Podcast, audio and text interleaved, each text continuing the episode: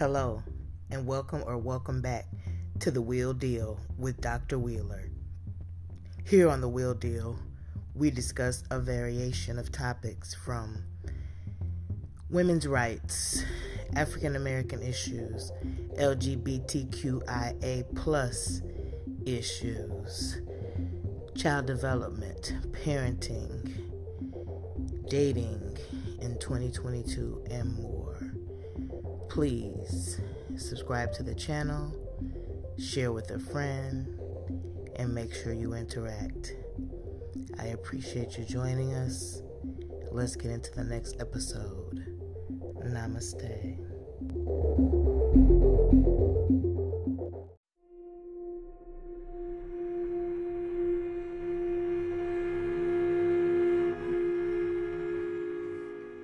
Thank you for joining me once again. Martha Beck has a quote that my son uh, says to me quite a bit, and it says, How you do one thing is how you do all things. And I'm always reflecting on that when I watch myself go harder or try harder for things that really appease me and maybe being too quick to pull back on those who don't, those things that don't. Another area I saw that is like in relationships and relationships versus parenting. What do I mean by that? We see women all over going hella hard to understand, communicate, and please a mate, but fall short of that same energy for something they carried for nine months and brought in this world. So, my conversation today is an excerpt that I pulled out of some material I'm putting together so that I can host um, a Zoom class around uh, child development and parenting. Parenting 911 Will someone please save our children? That's my first book. That might have been a plug, available on Amazon.com. I did that book during COVID when we were locked down. I paid for no editing and I felt exactly horrible after I submitted it to Amazon as is. And over time, more people reading it and giving me feedback, I felt proud of myself that something I felt in me so long, I finally produced, regardless of error. I overthought it for years. I played around and said I didn't have time for years. I got the Dragon software. If you remember the Dragon microphones and how long ago that was, in preparation to write that book and also my autobiography, which is also available on Amazon.com. So let's get back to why you loving your man or your woman more than your children. What do I mean by that? I'm going to make this really simple and I don't want this to be a drawn out conversation but I felt so compelled to do something with it. And I flourished my YouTube with a lot of content right now. So I wanted to bring this one to my podcast family. So if your child is with you in the space you're in, sitting on you, constantly trying to get your attention, you see it as a nuisance, you're losing. We're so trapped in devices, even kids at slumber parties, when they should be playing with each other, jumping on each other, laughing immensely. Everyone's got a device in their hand. When families go out to dinner, everyone's got a device in their hand. I love the way my son and I will put our phones down. And there was a time when he may have had to prompt me to do that because, as so many, I got lost into that technology world. So now I'm okay with getting a quick snippet of my food and then putting that phone away. I value genuine conversation and interactions from the people I care about the most. Unfortunately, that list is almost dwindled down to one, being my son. However, I love my godmother so much. Um, there's some other angels that have come into my life here in Madison.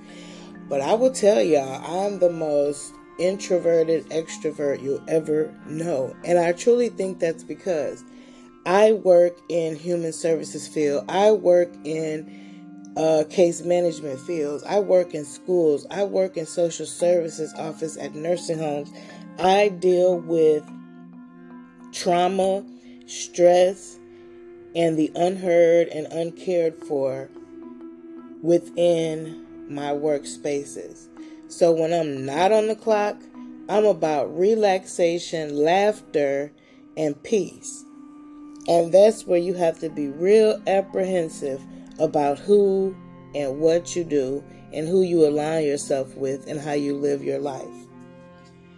For the last five years, I have enjoyed nothing but solitude, nothing but healing, nothing but enjoying self I remember I used to feel guilty for purchasing something for myself because when you go from being a single parent at 18 to in relationships as the masculine presenting person, it's all about buying things and giving things to the other person.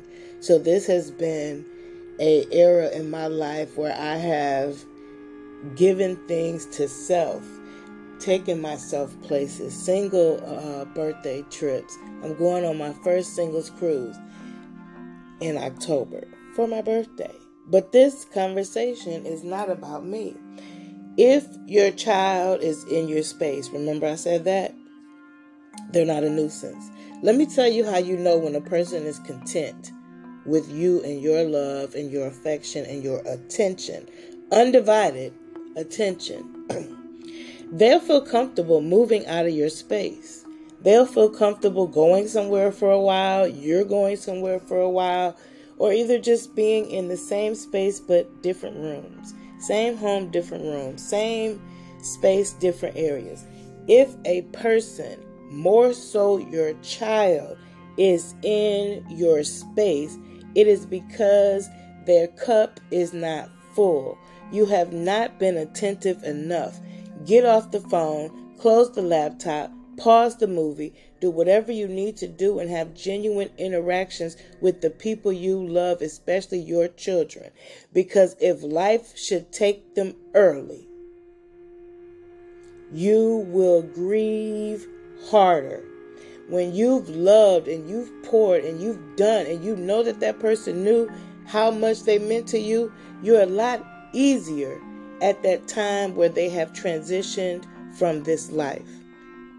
The people who cannot pull it together are the people who are living with that I should have said, I wish I would have did, I did, blah blah blah. My God, mom will be 98 on the 31st. And when I tell y'all that lady blew my phone up to the point where we almost fell out with each other, which is horrible because we have an amazing relationship for over 20 years. But at 98, she's sitting idle in her home. Her son is there, but they kind of bicker. I don't like the way he talks to her, but I can't do anything about it. And when she thinks of me, she thinks of attention, she thinks of love, she thinks of joy. She knows the relationship that we had together all these years. So she be one every moment with me, knowing I'm an hour away. Y'all, that lady be blowing my phone up, but I get it. And I did not want to live and do not want to live with the regrets of when God calls her home. Oh my God, I'm going to be distraught, you guys. I'm really going to be distraught. Sometimes I think that death is going to affect me worse than my own birth mom. But it's like, you know, I go and I'm, I'm, in her presence and I take her things. Um, a week or so ago, I went to her and brought her a lot of smile and feel good. You know, just I'm thinking about you and you matter to me. And I told her just because your birthday in a couple of weeks, don't think this was a birthday gift because she always says she don't want nothing but a card.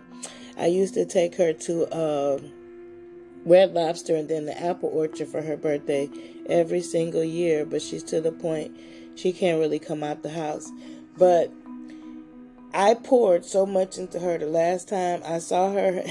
I've only heard from her once. I've only heard from her to the point where I'm like, am I worried? Should I call? Um, I'm going to my godson's baby shower on Saturday. And so I was thinking I'll just drive a little further and visit with her for a little bit after that. But just, I just keep thinking to myself, like, wow, you know, she went from blowing me up to now I'm wondering if she's okay. It's because she's filled. So when your child is filled, they will leave your space. They will stop calling you as much. I remember I went from pushing my son off the edge of my bed. My mama made made me put him in his own bed when he was like seven or eight. And uh, you know how we do. They still gonna come sleep in the bed with you, lay across the bed when you're not in a relationship, etc., etc. And I remember times where I'd be like, "Boy, scoot over." or get up out of here, you snoring or something like that. But then there's times where I'm in his room, like going looking for him, like I haven't seen you for a minute, like what you doing? And you know, he's so content and happy and shoot, sometimes the boy could close the door. Only time he opened that door he was in on punishment and wanted me to see his sad face. But anyway, this this message ain't about him either. So wrapping it up, if your child is in your space, drop everything precious moments you will never, ever, ever, ever, ever, ever, ever, ever, ever get back. Give them enough undivided attention and love, and you'll watch. They'll go play on the floor, they'll go in their room, they'll ask to go outside. When it's not given from the person they need it from the most, i.e., their parent, they seek it everywhere. They will get into violent relationships. They will join gangs. They will start using drugs. Everybody is looking for the same feeling in different ways. I'm going to say it again. Everyone is thriving for the same feeling in different ways. To feel nurtured, to feel seen, to feel heard, to feel valued.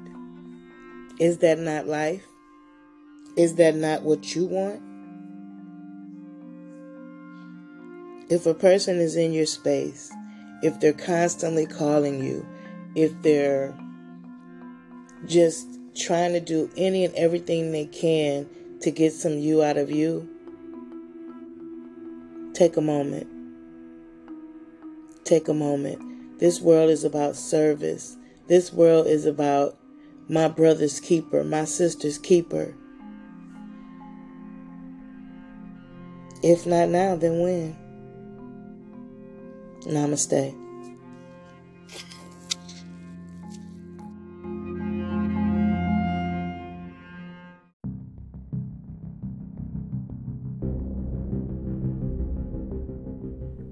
This brings us to the close of this week's episode of The Wheel Deal with Dr. Wheeler.